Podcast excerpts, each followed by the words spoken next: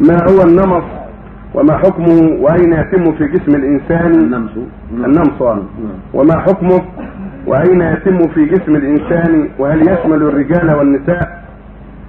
النمص هو خشار الحاجبين. والحق به بعضها من شعر الوجه المعتاد. فلا يجوز نمصه النبي صلى الله عليه وسلم النامصه والمتنمصه قال العلم النمص اخذ شعر الحاجبين بالمناص والمنقاش زين شعر حاجبيها بالمناقيش حتى يأخذ بعض الشعرات. فإذا كان بالمنقاش يحرم فكيف باكثر من المنقاش؟ نعم. تدخل في هذا شعر بين ورجلين نعم. لا هذا. الرجلين وغيره ما ما لا فيها شيء ما ورد فيها شيء. ما لا فيها شيء